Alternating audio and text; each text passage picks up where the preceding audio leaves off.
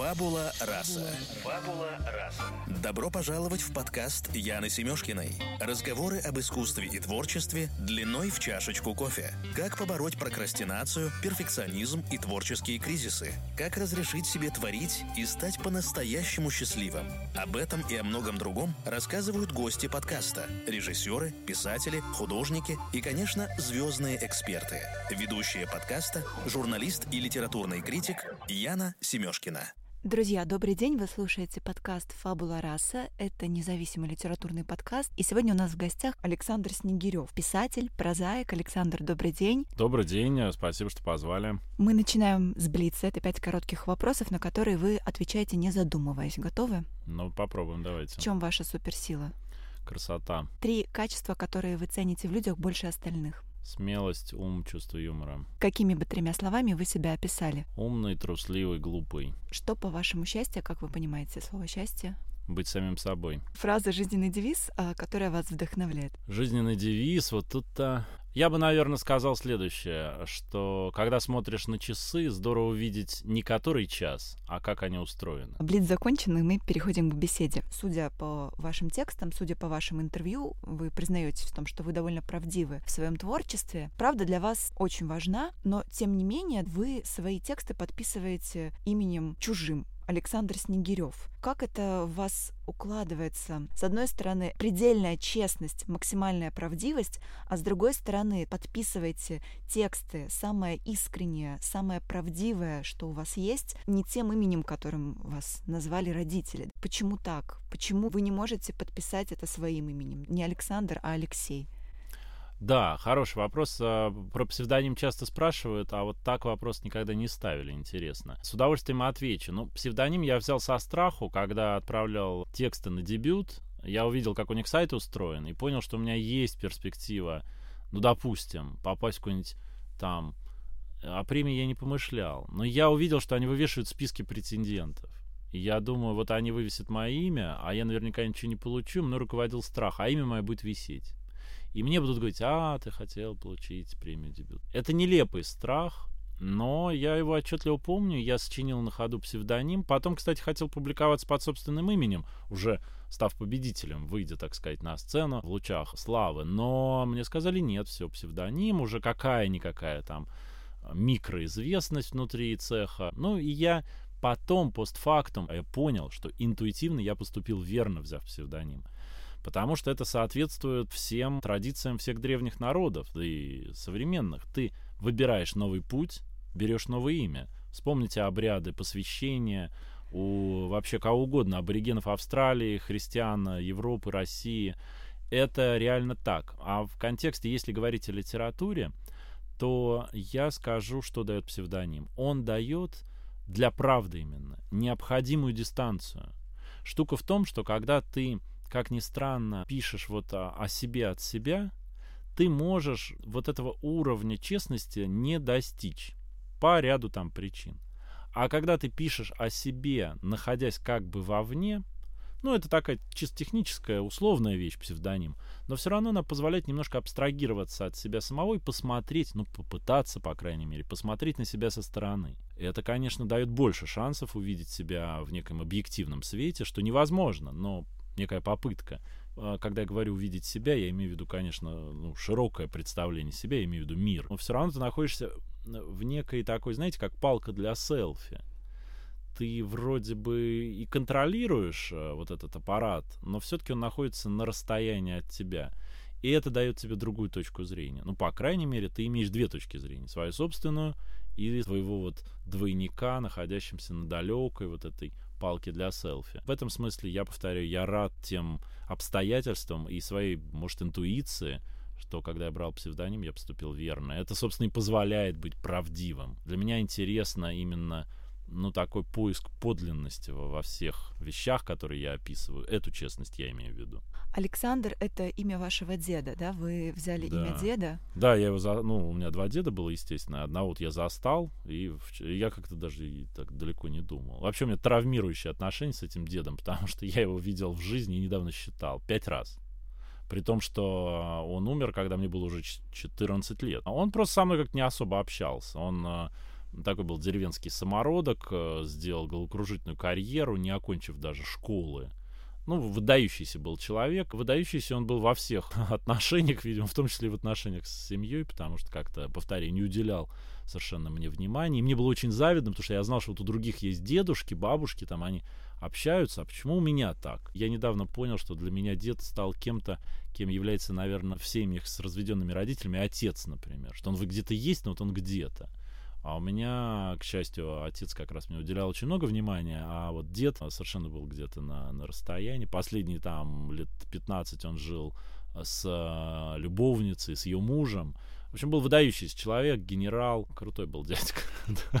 Оказал на меня невольно большое влияние. Вы читаете лекции о том, как правильно писать тексты, creative writing. Этот термин немножко меня почему-то настораживает. Почему? Может быть, потому что я все-таки славянофил при моей внешности. А может быть, знаете, скорее потому, что я люблю точность формулировок, и мне просто кажется, что я занимаюсь не этим. А что, что, вы учите писать? Нет, в том-то и дело. Я скорее учу видеть те вещи, на которые стоит обращать внимание. Я учу тому, как в себе раскочегаривать творческую энергию. Ну, понятно, что я стараюсь давать некий технологический совет, но я не учу, потому что не вижу у себя таких полномочий объективно. Я вижу у себя полномочия, что я могу поделиться интересными знаниями. Это правда.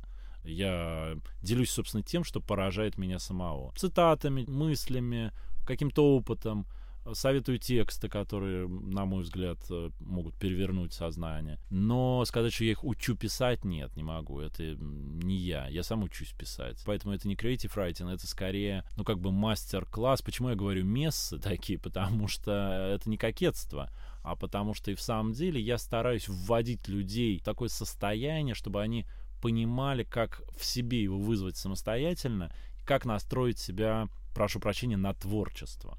Потому что дальше уже технологически можно многие вещи довольно легко усвоить. Есть много книг толковых, а, много советов дают специалисты, и бесплатно их можно найти в интернете.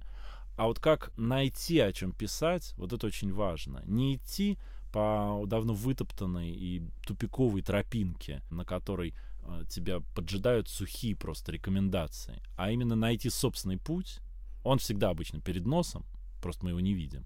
Найти собственный путь и вооруженным знаниями, будучи, уже по этому пути проломиться и, возможно, написать какой-то текст или писать их много. Я, насколько знаю, вы постоянно находитесь в этом состоянии, ведь вы бесконечно что-то записываете, заметки телефона, да, как только да. вам приходит эта мысль. Да. Вы культивируете в себе это творческое жжение, состояние, когда что-то внутри вам говорит, это материал для твоего романа, это материал для твоего следующего текста. Создается впечатление, что вы всегда в таком состоянии находитесь. А какие советы вы даете своим ученикам?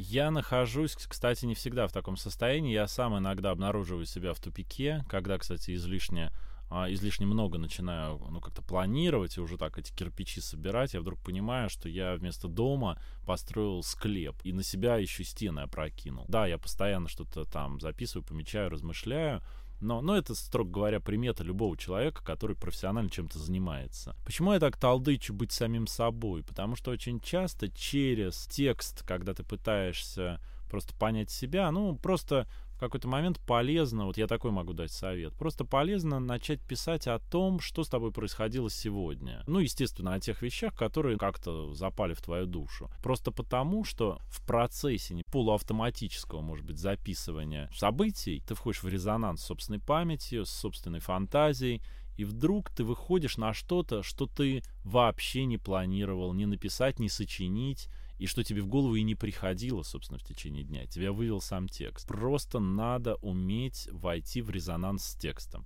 Это реально, если не идти за такими ложными, искусственно, самим себе часто поставленными целями. Находиться именно в резонансе с собственной жизнью. Почему я, например, повторяю, не ищите героя вовне, а ищите его в себе, в близких. Не пытайтесь создать героя, потому что у вас получится клише. Кто такой герой? Это сильный, смелый, бесстрашный рыцарь, без промаха, да?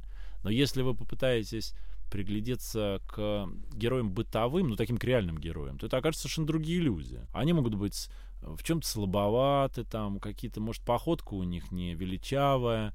И вообще посмотрите на реальных таких э, людей, совершивших невероятные поступки. Они часто выглядят так себе. Их вообще не заметишь.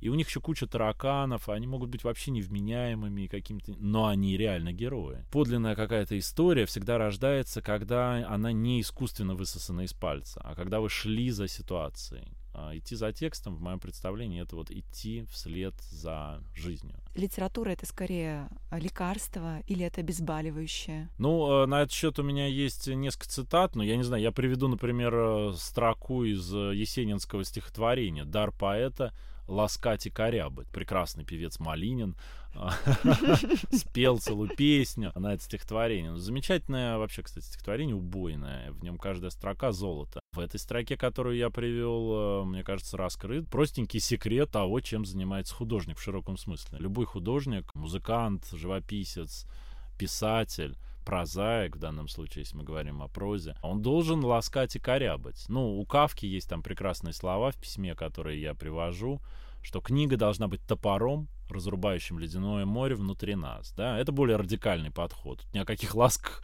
речи нет. Мне Есенин в этом смысле ближе. Но Кавку тоже можно понимать. Тут же вопрос трактовки. Потому что топор, ледяное море, разрубающий, сразу представляются какие-то жуткие картины, типа по тебе херачат, э, значит, книгой, а, заточенной как топор. Ты думаешь, господи, ну его этого Кавку а, с его непонятными книжками. Однако нет, а, ну тут же можно, я повторяю, воспринимать слово топор как метафора, например, и тогда вполне, например, под эту метафору подходят вообще все книги. Интересно, что вы очень часто говорите как раз о счастье, говорите о том, что изображаете людей счастливых, но при этом ведь счастье — это не всегда интересно. То есть в счастье, как правило, нет конфликта. А любой текст, он интересен читателю прежде всего своим конфликтом, да, когда есть столкновение. Совершенно точно, да. Как быть? Быть следующим образом. Понимать счастье так, как его интерпретирую я. Я имею в виду не обыватель обывательское счастье, не там потребительскую корзину, невозможность отдыхать два раза в году, ни шмотки, ни ипотеку, не полную семью, да, с картинки.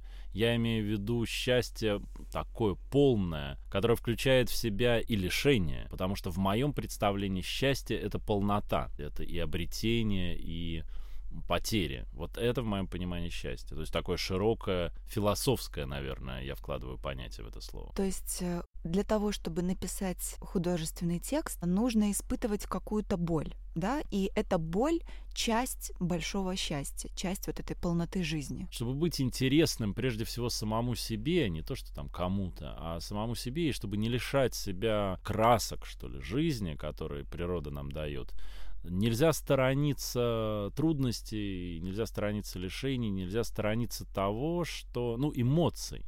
Мы вообще по-крупному уже стараемся прожить жизнь без эмоций.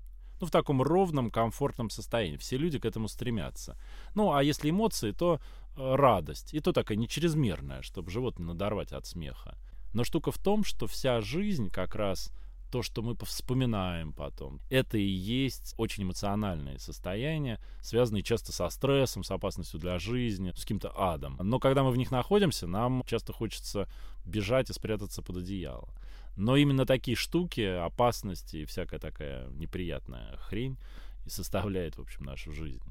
Такие эмоциональные качели. Да, да, да, как минимум. Человек может сидеть в замкнутом пространстве в вате просто, и при этом э, его может э, колбасить, как персонажи Достоевского, ну, допустим. И я что хочу сказать, что не обязательно отправляться вслед за персонажами там Джека Лондона или Хемингуэя в дальние страны, на войны на какие-то, чтобы почувствовать полноту жизни. Мне как раз этот способ кажется, ну, прошу прощения, немного наивным и упрощенным. Это скорее побег Потому что подлинный ад, подлинные страсти, конечно, кипят прямо в нас самих, и никуда ехать для этого не надо. Просто присмотрись к себе, к своим отношениям с близкими, к своим отношениям с миром, к своим отношениям с самим собой. И тебе хватит э, на бесконечное число романов. Ну, собственно, я уже привел в пример Федора Михайловича. Он именно работал, конечно, с внутренними страстями людей. А вы сами как считаете, допустим, в русской литературе, много ли счастливых э, персонажей? Мне кажется, что не очень. Вот единственный, наверное, кто изображал счастливых людей в той полноте, о которой вы говорите, это Толстой. Это единственный писатель, которому это удавалось. Никому больше не удавалось изображать счастливых людей так интересно.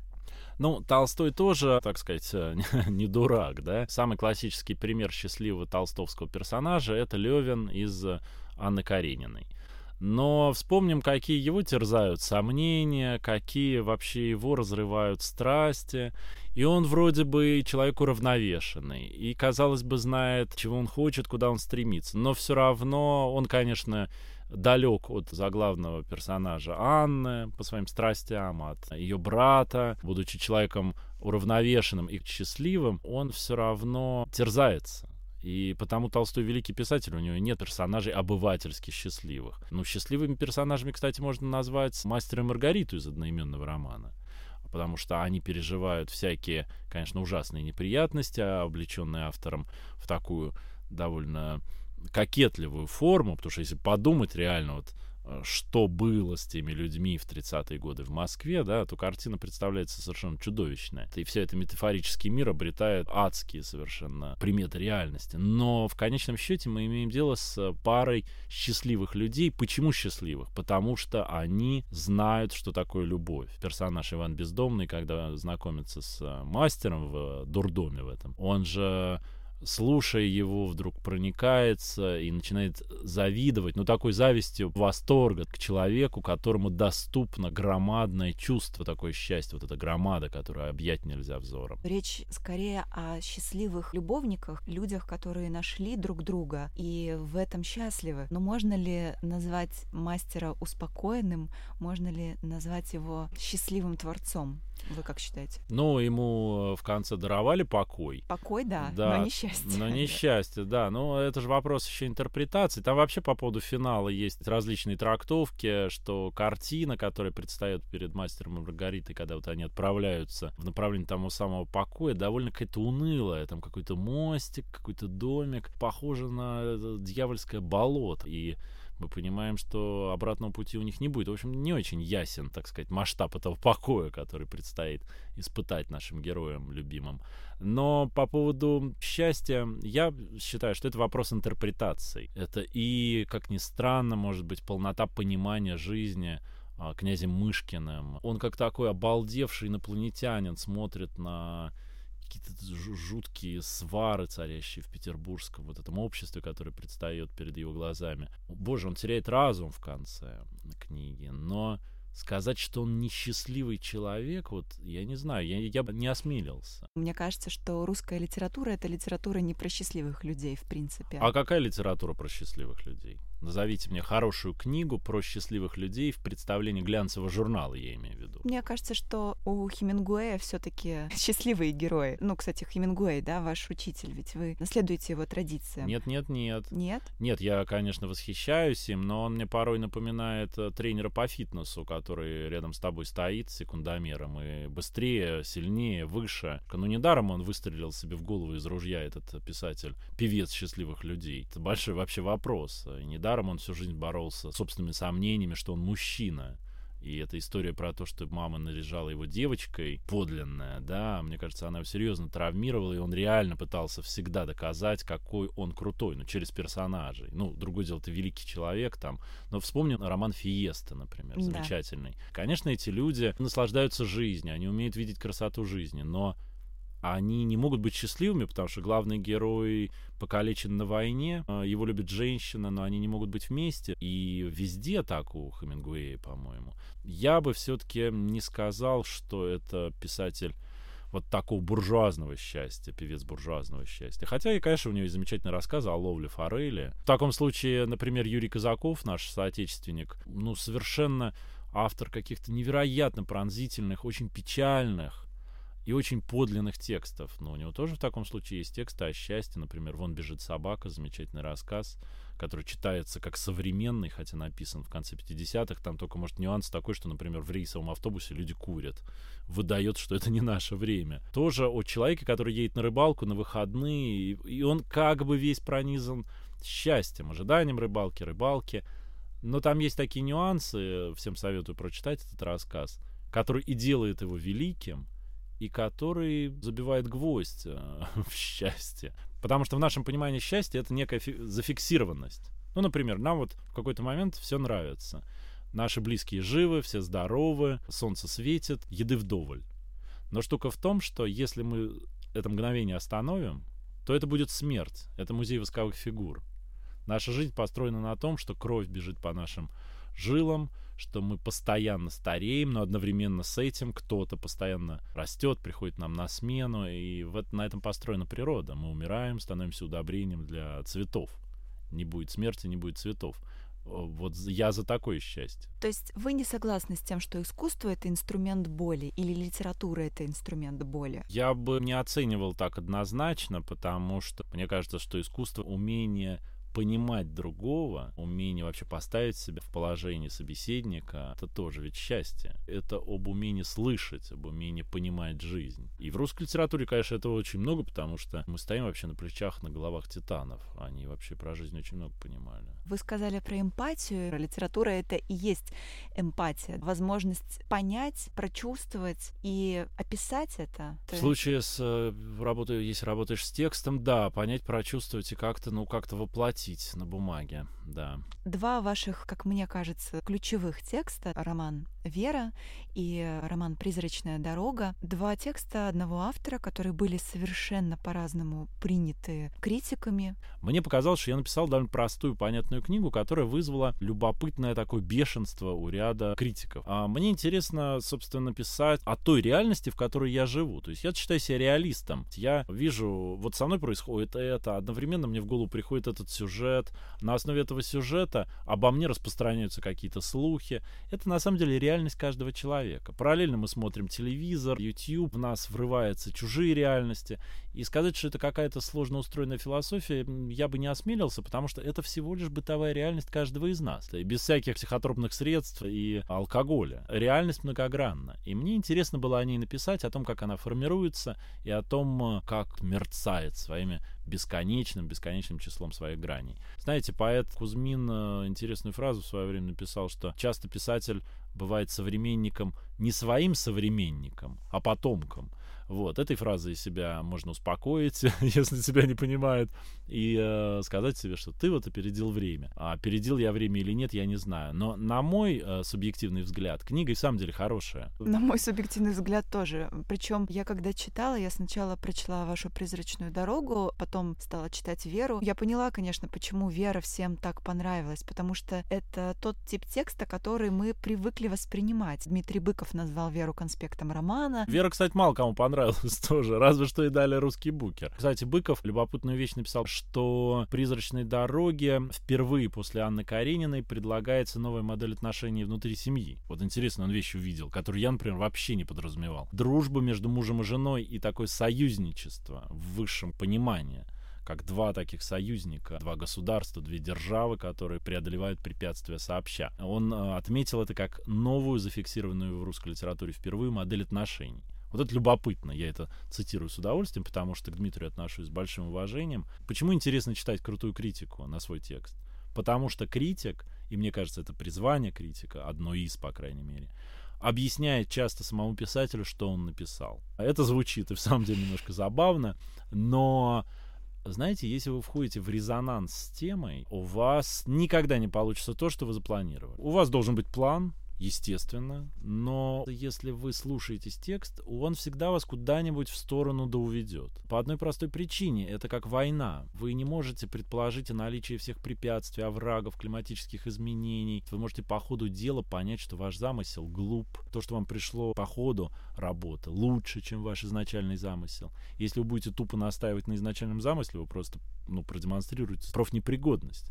Вы должны я повторяю, слушать обстоятельства. Поэтому очень часто получается не то, что планировали. Более того, очень часто вы сами не понимаете, что у вас получилось. И э, тут э, выходит критик, как жрец, и говорит, это перед нами вот то-то, то-то, то-то. И э, здесь я очень ценю такие критические высказывания, а не понравилось, не понравилось, или вот знаете, здесь автор там запятую не поставил. Ну. После критики Валерии Пустовой вы даже вносили правки в роман. Да, конечно. Более того, я вносил правки после публикации романа. Мне часто неловко книжки подписывать, например, потому что я же знаю, что у меня в компьютере есть файл, где там вот этого слова нет, это исправлено, а здесь дописано.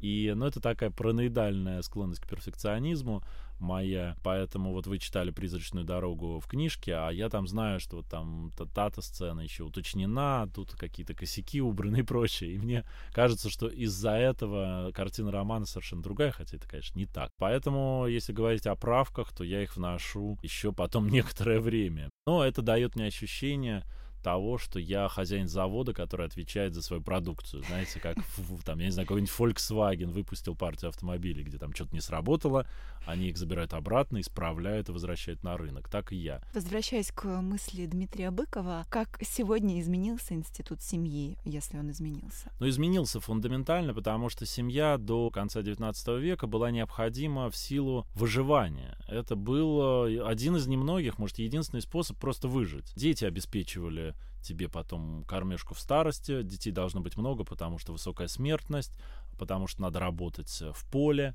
И э, одному просто не выжить в силу тяжелых жизненных условий и религиозных всяких догм. Сегодня в развитых обществах, и Россия, в общем-то, относится к развитым обществам, чтобы мы не говорили о своем там, особенном пути, мы все равно в русле Западной Европы двигаемся, потому что являемся Европой, по сути, ярким самостоятельным государством внутри европейской цивилизации. Здесь, конечно, мы это видим сейчас э, очень хорошо на примере жизни в больших городах. Люди, в общем, в семье не нуждаются. Мужчина и женщина могут выжить самостоятельно, друг в друге нуждаются только, если там нуждаются в сексе, Детей заводить можно заводить, можно не заводить. Детская смертность, к счастью, сократилась там невероятно по сравнению с событиями столетней давности. Поэтому 25 детей заводить не обязательно. Институт семьи не просто эволюционирует, а он тотально изменился. И мне кажется, это очень, очень как раз хорошо, потому что если уж люди заводят семью, то все чаще делают это и в самом деле потому, что им хочется быть вместе, а не потому, что родители кого-то выдали замуж насильно. Нет, все это есть в браке по расчету, это понятно, это всегда будет. Но больше появилось в разы вероятности того, что если люди вместе, то они и в самом деле просто нуждаются друг в друге, а не потому, что внешние обстоятельства их друг к другу подтолкнули.